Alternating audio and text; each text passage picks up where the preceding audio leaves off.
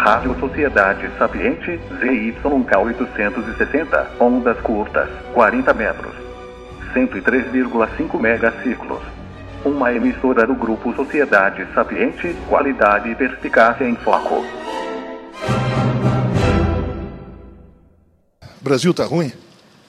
Porque o Brasil tem milhões de alunos e pouquíssimos estudantes. Eu vou repetir: nós temos milhões de alunos e pouquíssimos estudantes. Sabe o que quer dizer isso? Brasileiro até sabe assistir em aula, não sabe estudar. Ninguém o ensinou a estudar. Não é que não quer, não foi ensinado a estudar.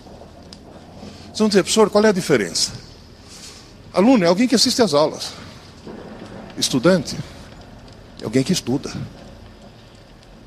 E essa é outra armadilha, né? Achar que assistir aula é estudar. Quantas vezes?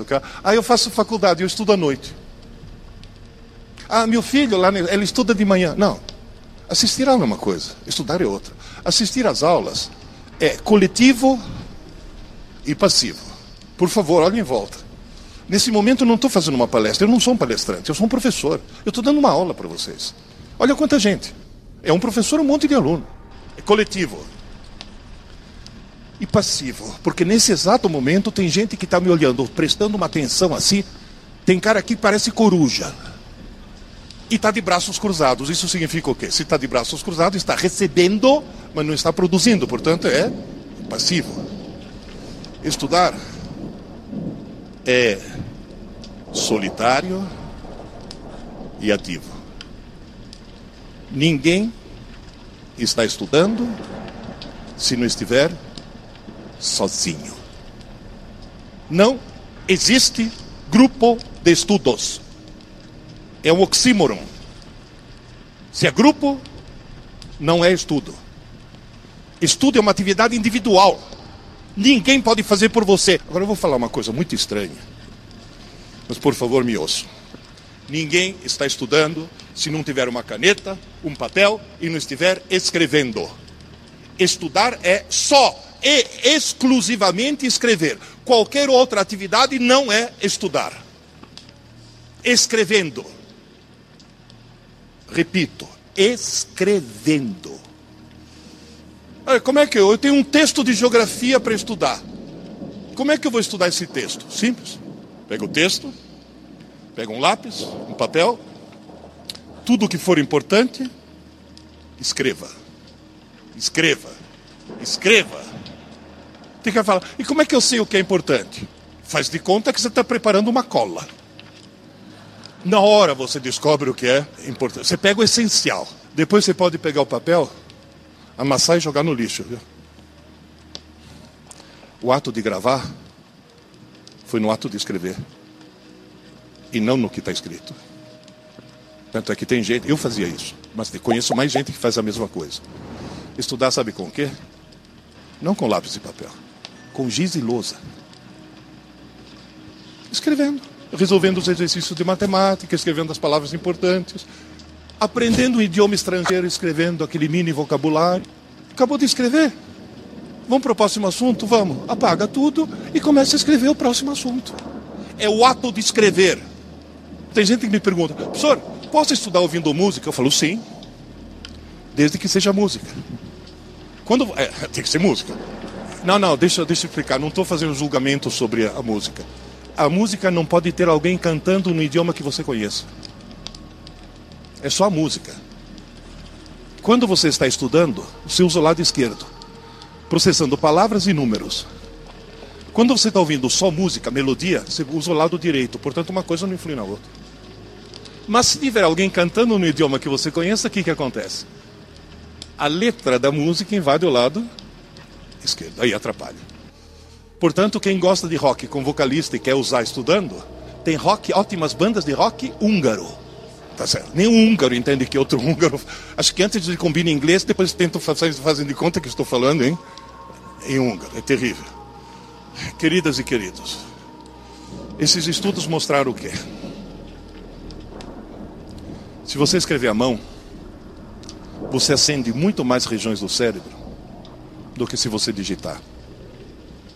Moral da história: quanto mais regiões você acender, mais chance você tem de gravar. Portanto, se você escrever, vai para o teu HD. Se você digitar, vai para o HD do micro. E na hora de fazer um exame, um concurso, qualquer coisa, o computador que você leva é esse. Está bem claro isso? Eu disse escrever.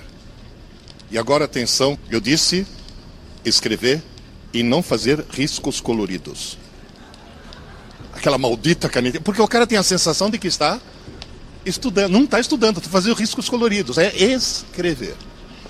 Tem um amigo meu que chegou para mim e falou: Ô Pierre, me ajuda aí.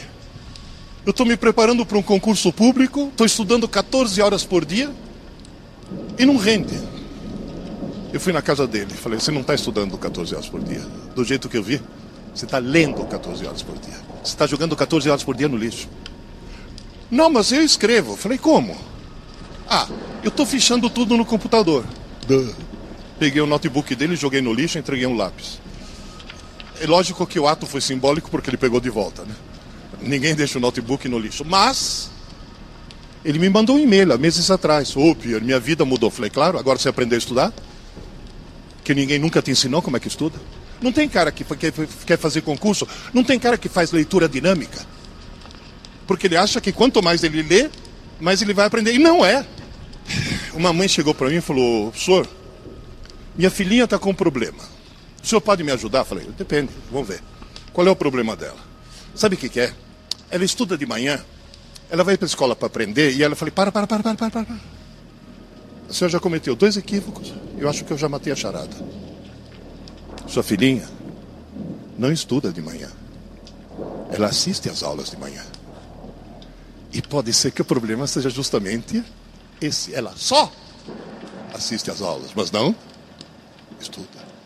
O estudo pós-aula é mais importante que a própria aula. O homework que vocês têm não é uma coisa eventual. É uma coisa fundamental. A lição de casa não é um complemento da aula. Aula é um preparo para a lição de casa. Eu falei, segundo erro. Agora me ouçam, hein? Vocês estão ouvindo um velho professor muito experiente.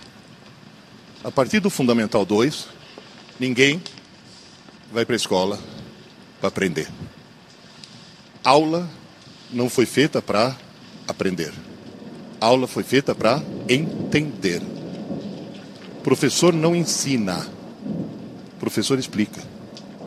E se o aluno não entender, o bom professor explica de novo. E se mesmo assim o aluno não entender, o bom professor criativo inventa uma nova maneira de explicar para que o aluno finalmente entenda. Entendeu? Acabou. Esse é o papel da aula. Entender. Até essa mãe virou para mim e falou: E quando é que a minha filhinha aprende? Eu falei: Simples, quando eu der o último sinal ela deixar de ser aluna, se ela for para casa e em casa, ela deixar de ser aluna e virar estudante, esse é o momento no qual aprende. O senhor quer dizer que não tem nenhum aluno que. Não tem nenhum professor que ensina? Eu falei, tem, um só. O próprio aluno, quando deixa de ser aluno e vira estudante. E aí ele vira o professor que ensina. Assim mesmo. Está bem claro isso. Inteligência, talento e vocação são qualidades aprendidas, viu? As neurociências já mostraram isso. A genética influi muito pouco. São qualidades realmente aprendidas. Na realidade, você pode se tornar cada vez mais inteligente. Na frente de cada um de nós existe uma escada chamada escada da inteligência. Todo dia, em qualquer idade. Portanto, não estou falando só para os seus alunos e seus filhos, estou falando para vocês e para mim. Em qualquer idade, você pode subir um degrau dessa escada. Só que como os degraus são baixinhos, se você quiser subir bastante, você não pode perder um dia sequer. E no cursinho pré-vestibular eu tive 100.400 alunos que descobriram tarde demais que não jogaram um dia ou outro na lata do lixo, jogaram anos da vida deles na lata do lixo. Portanto, muito cuidado.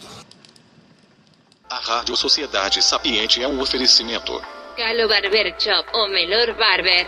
Dedetizador Now, mata mesmo. Disc Gasaus Tweets a todo gas. Fisioterapia Pavlov, condicionamiento clásico. Stalin Spa, ven a relaxar en mundos nosos gulags. Drones Pinochet para quien vive en las alturas, Sex Shop Foco, ven a saciar o vacío dentro de vosé.